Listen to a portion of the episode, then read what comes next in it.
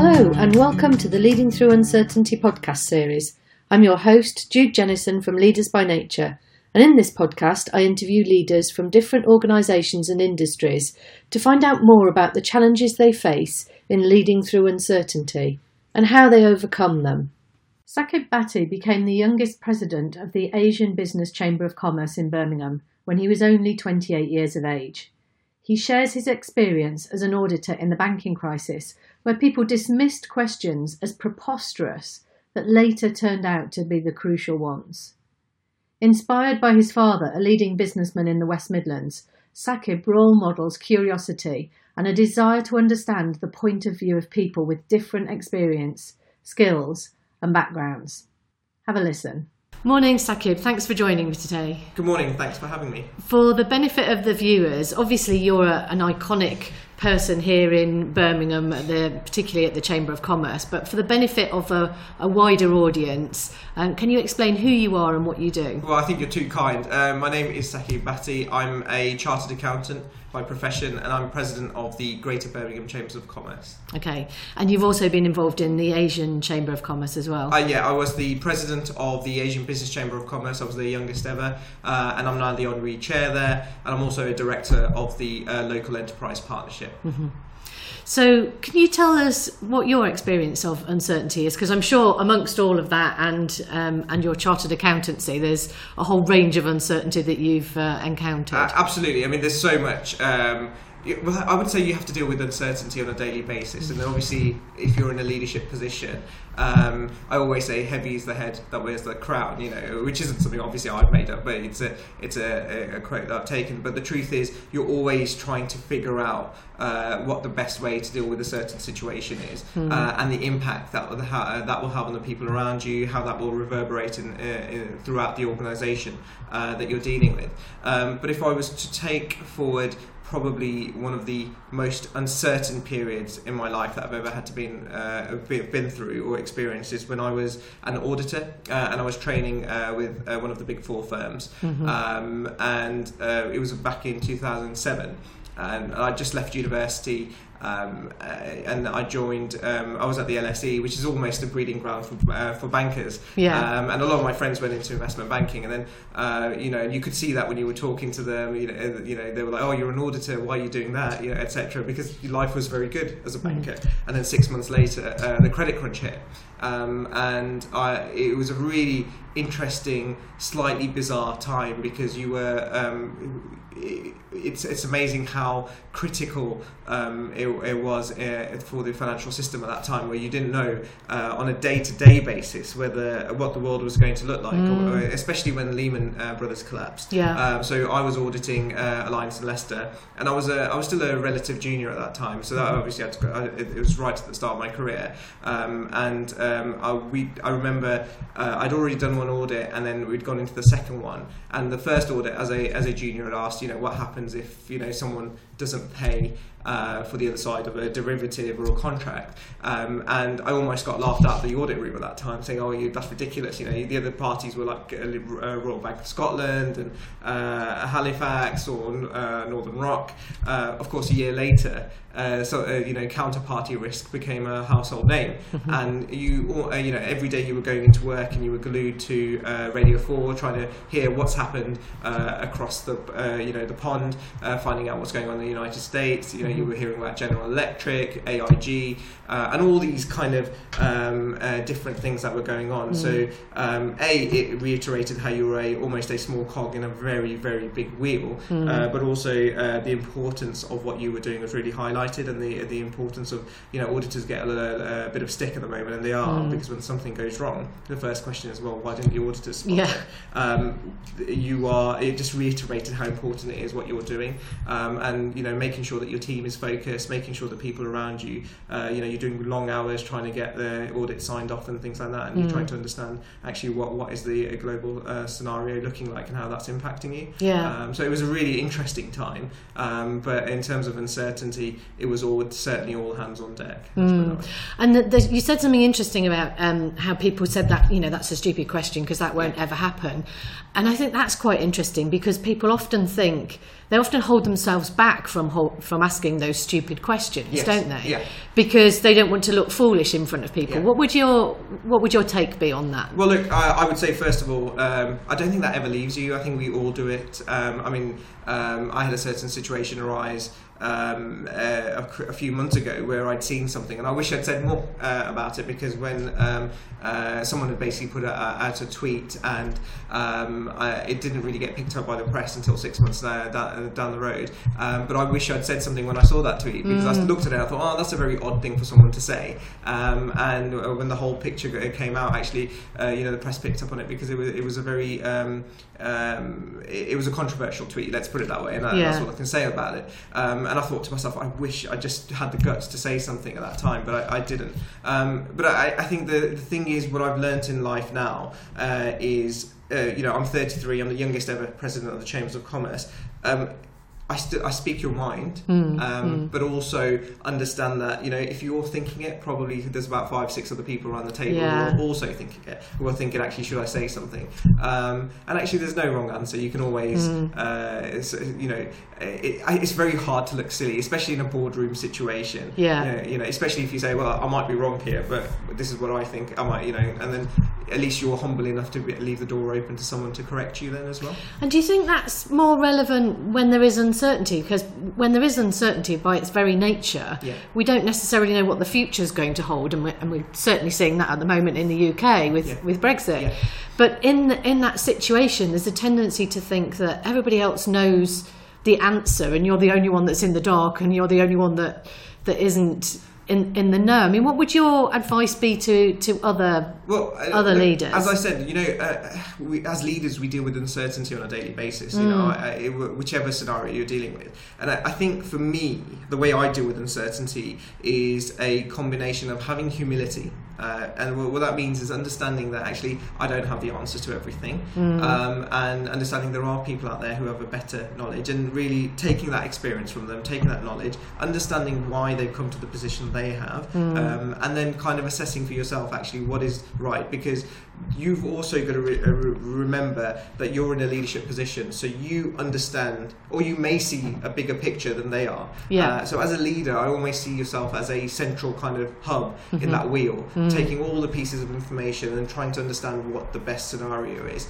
Um, and so far, Touchwood, it hasn't uh, you know sent me in a wrong direction because you know if I don't understand something, I will get all the relevant pieces of mm. information. Mm. Um, and you can only you know I always say you can only do what you can do, uh, mm. uh, and try and be the best person you can be. Mm. And what that means is you try and get to the best result uh, for the greater good. Mm. Um, and as long as you can justify it and you can sleep at night, um, you know the, the, that's all you can really ask of anyone. Uh, so when it comes to dealing with uncertainty, uh, it's it's really a combination of being humble and having the right people around you as well. Yeah. And trying to glean all that information in. Yeah. Um, and it, it, sounds so simple, but it's so hard to do it. Sometimes. Well, it is, and you know, it's interesting because you've you've talked about humility, and it's yeah. not it's not necessarily number one up there of the list of leadership skills that people should have. Although I, I believe it's a really crucial one, yeah. but it's not one that people very often bring to the table or or certainly talk about openly. What what's your experience of that? Well, look the best leaders I've ever come across uh, have been incredibly humble, mm. um, and the ones. Um, in fact, I probably am more attuned to it because I, I feel that's an essential ingredient. So if I see someone who is in a leadership position but is, or you can kind of see the arrogance and ego, then you've got to kind of figure out is that getting in the way of them doing their job? Mm. Because ultimately, I, in my opinion, that person will go wrong at some point, mm. um, and then how you recover from that. Whereas if you, um, even from a good governance point of view, if you're if you're gleaning opinions from different people and understanding and getting experts to do, you know, tell you what they think. Mm. Um, uh, for example, we've uh, at the Asian Chamber before I stood down, we uh, launched something called the Diversity Pledge. Um, and the, where it all came from was there's a lot of talk around diversity and inclusion um, and certainly in the years I've been in uh, you know, doing my extracurricular activities like the chambers of commerce, etc. I see a whole load of initiatives.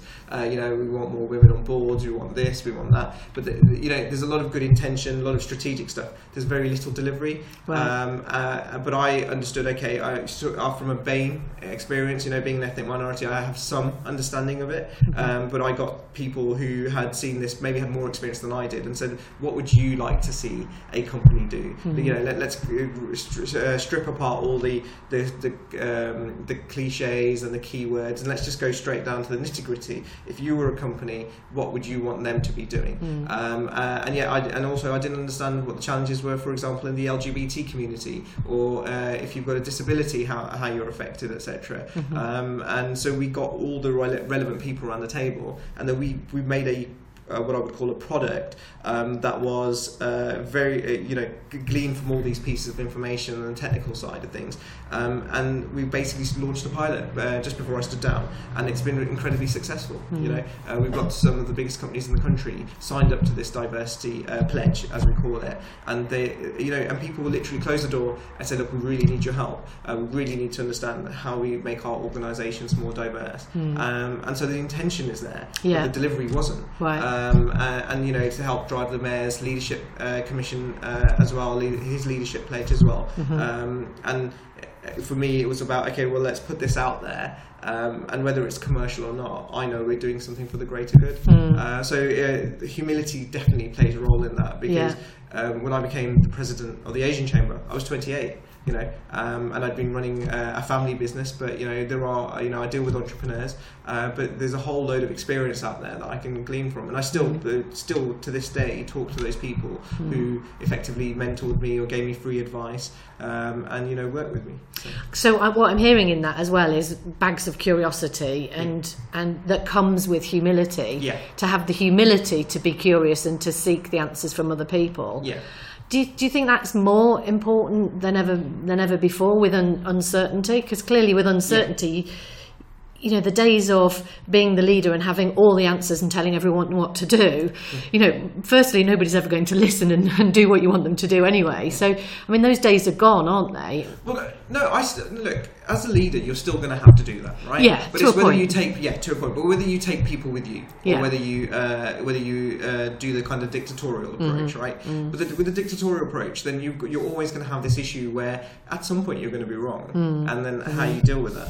Um, and I, I think just the other thing is being humble doesn't mean being shy. It doesn't No. mean, you know, it does mean being confident and Mm. resolute. Mm. And it does mean being, okay, once you've made your decision, because then once, as a leader, once you've made that decision with the right information, Mm. like I said, you've got to take everyone with you Mm. and you've got to make sure that they buy into your vision. So you've got to spell that out. They've Mhm. got to understand what their role is Mm. to make sure, you know, going back to when I was being an auditor, you know, the partner or the senior managers would come down and say, right, this is what we're doing, this is why we're doing it. Mhm. Um, and so, and the result was, you know, at times we would be spending 14 hour days, working seven days a week, trying to make sure, uh, you know, we were doing the best job possible. Yeah. Um, because you bought into a bigger vision as to what the company stood for, as to Mm. what our service was, as to who we were, and what how, how it really defined us uh, as people. Mm. And I think the real essential elements of leadership are, you know, you, you have that first stage of humility, but you've got to be confident and resolute enough to say, right, this is the decision I made, Mm. this is how we're going to do it, and then making sure the key people uh, buy into your into that vision. Mm, Um,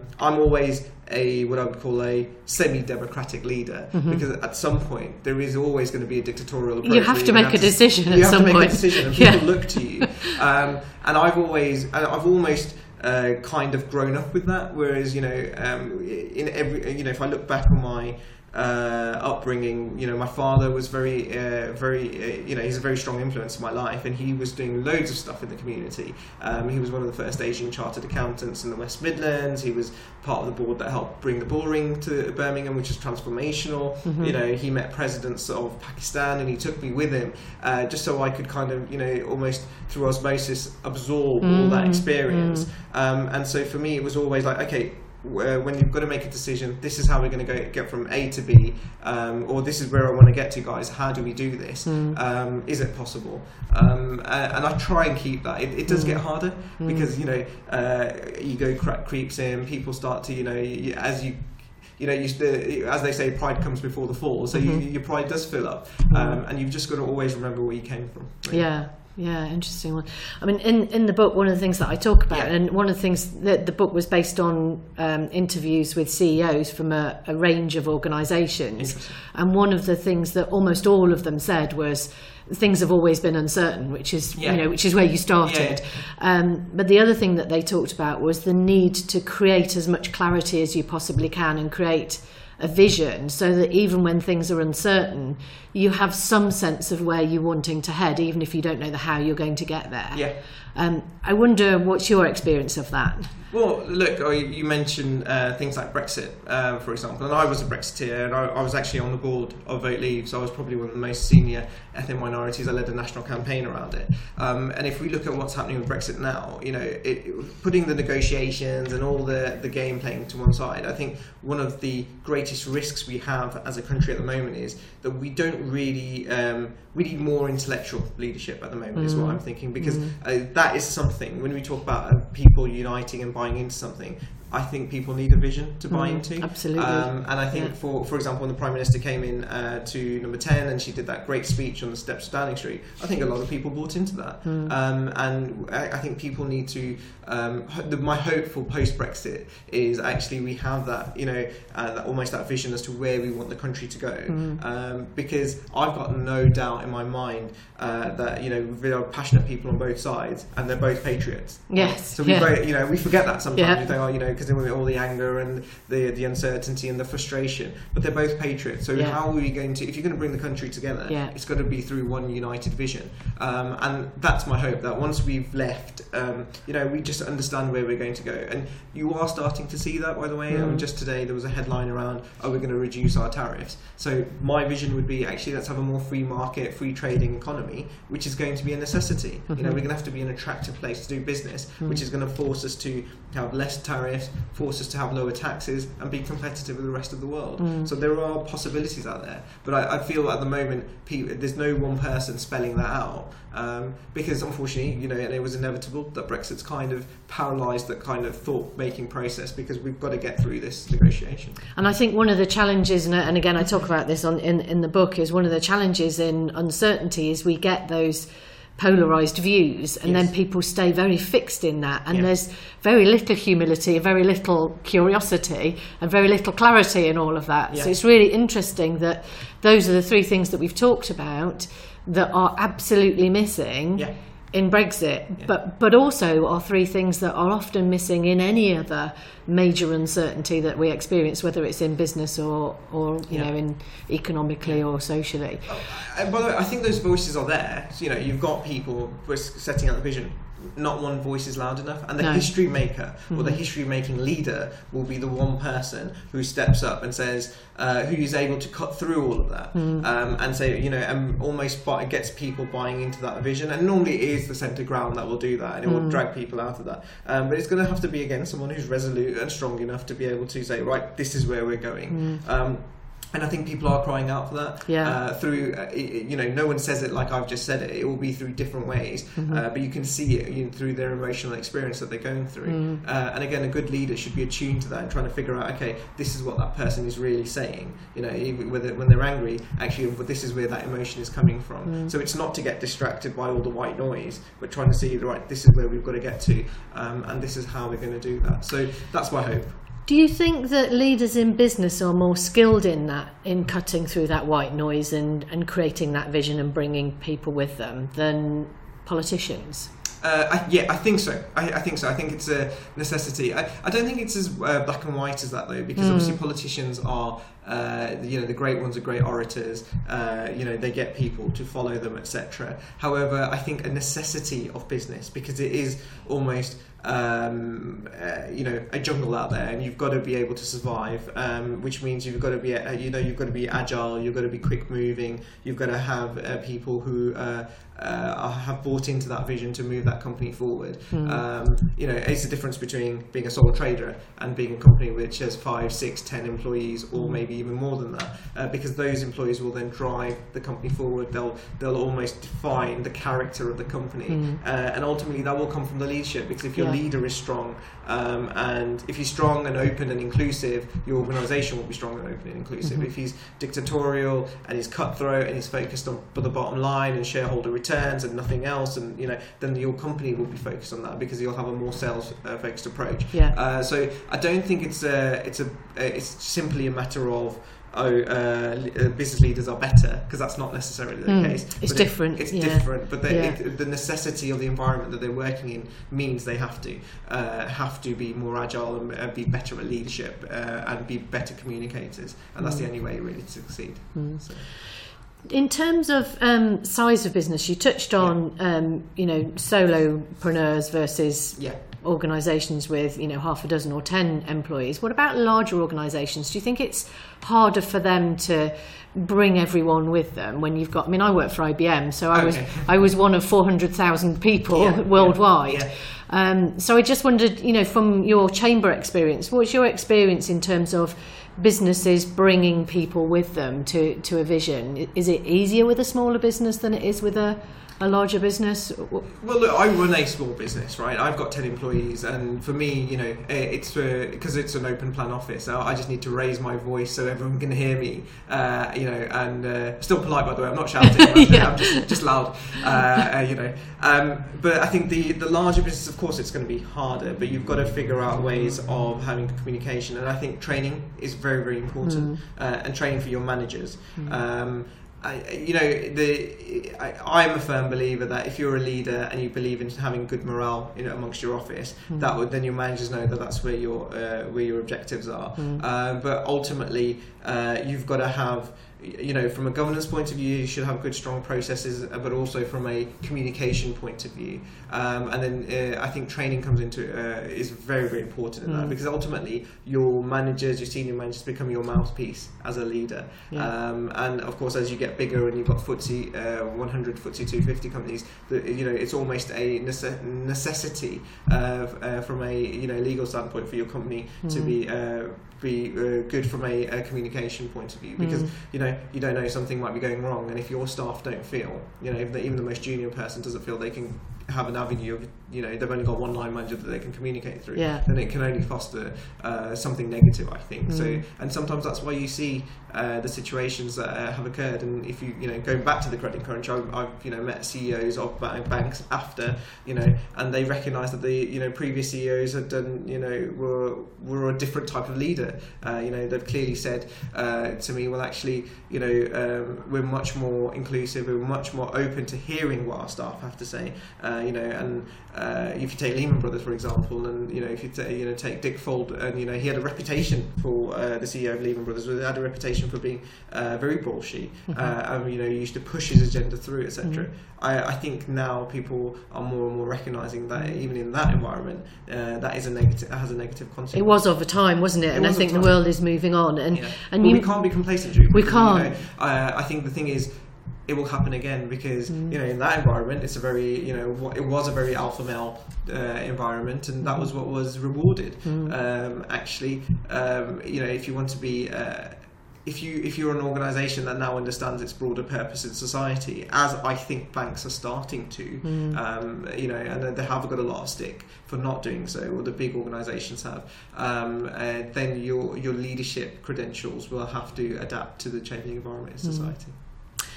You mentioned the importance of training. Yes. Um, obviously, the Greater Birmingham Chambers of Commerce is running the Growth Through People campaign yeah. at the moment. What What's so important? Why do you think that's so important? So, for those people who don't know what Growth Through People is, it's been, it's been a series of workshops and lectures and panel discussions. Um, you know, I, I'm a free marketer, and I always say let the market show you what uh, you know whether there's a demand or not. And grow Through People, uh, I think it's in its third year now, uh, and you know we do about 15 event and the rooms are packed. And it just says to me that there's such a need for this. Um, and I'm so proud that the Chambers of Commerce and the policy team have taken the lead on this and done something quite innovative. Um, and it's sort of discussing different aspects of leadership and, you know, whether it's inclusiveness or whether it's strong leadership or responsible leadership. Um, you know, there is no one school for this kind of thing, really. And uh, I say that because I know there's leadership courses, etc. But, you know, who has time to always go on those? You know, if you're an entrepreneur, you're working on a business or you're a CEO, you know, at, you, you've got a hundred million things to be focusing on. Um, and actually, when we've done these growth through people stuff, you've got a great array of people. Um, and the audience is so engaged and they'll be giving their experiences. Mm-hmm. Um, I chaired something on inclusive growth about two weeks ago, and we, we ended up talking about um, uh, leadership and uh, the role of NDAs. Um, so, you know, when bad leaders uh, do something and they get NDAs and how that's changing. And I, you know, I wasn't expecting the, you know, we started about the role of technology in leadership, so I wasn't Yeah. expecting the discussion to go down that road. Um, but actually, it was so interesting that to, even to me, and I was sat there learning. I was thinking, wow, that's really interesting. I've never, you know, I never thought this would be relevant to us. So um, it's it's a real uh, innovative way we've done this, where we've done these panel discussions, group events, etc. Uh, you know, we've led the discussion, but actually, we are a lot of the people in those rooms uh, are leaders in their own right. Um, which brings me to something else, which is I don't think you know when you talk about whether you're born a leader or uh, whether you can be a leader. I, I genuinely believe most people can be trained to be a leader. Yeah. Um, you know, and uh, sometimes I say to someone, I say, "You're going to make a great leader," because you know I can see that they've got that clarity of thought, or they're really communicative. Yet they haven't got the confidence in themselves to do it. Yeah. Um, uh, and so when you do the growth through people stuff, what you see is actually there's a whole, uh, you know, array of leadership in the room, right, in different ways, uh, and people willing to talk to each other and learn from each other. So it's been a real success, in my opinion. Great. Saqib, thank you. Um, before you go, Yeah. what kind of a leader are you? Oh, you know, I I hate talking about myself. I'll tell you, like, um, what I hope I am is someone who's open to listening, um, and is someone who's able to make a decision, and he, t- he tries to take people with him, and that's all I can do. But um, I think the real question will be for other people to decide uh, what kind of leader I am. So, you know, uh, ask me in two years' time once I've done my uh, presidency of the chamber, and we'll see how people. Take You'll have had all the feedback. it. yeah. yeah, good or bad. And final question for you: What keeps you awake at night?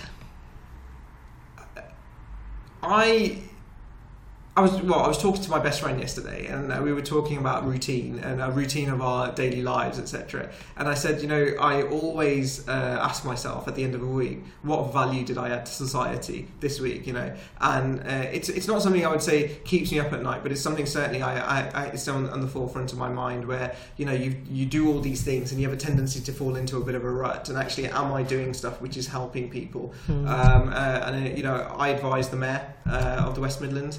Um, and you know, you'll often hear us speaking about homelessness, for example, which isn't in his portfolio, but it's just something we see and we want to do something about. Yeah. So I, I think you know, uh, it's always this constant drive to be bigger than uh, uh, you know, have a have a plan or have a thought process that's bigger than ourselves. That's what I'd say. Wonderful.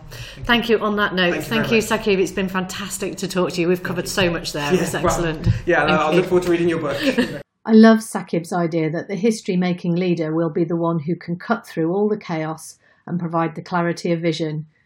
We certainly need more of that in both politics and in business. I also loved his take on humility and the strength of character that it requires. In particular, when he said, Being humble doesn't mean being shy, it means being confident and resolute. You have to take everyone with you and make sure everyone buys into your vision. Easier said than done, of course, but that's the challenge we face. Saqib seems to navigate the fine balance between curiosity, humility, and the courage of his convictions, and demonstrates the challenge we have as leaders to hold potentially paradoxical skills in perfect harmony. Until next time, how does the balance of humility, curiosity, and the courage of your convictions feature in your leadership? That's it for this podcast. I was your host, Jude Jennison from Leaders by Nature. Keep leading, and I'll come back soon with the next interview on leading through uncertainty.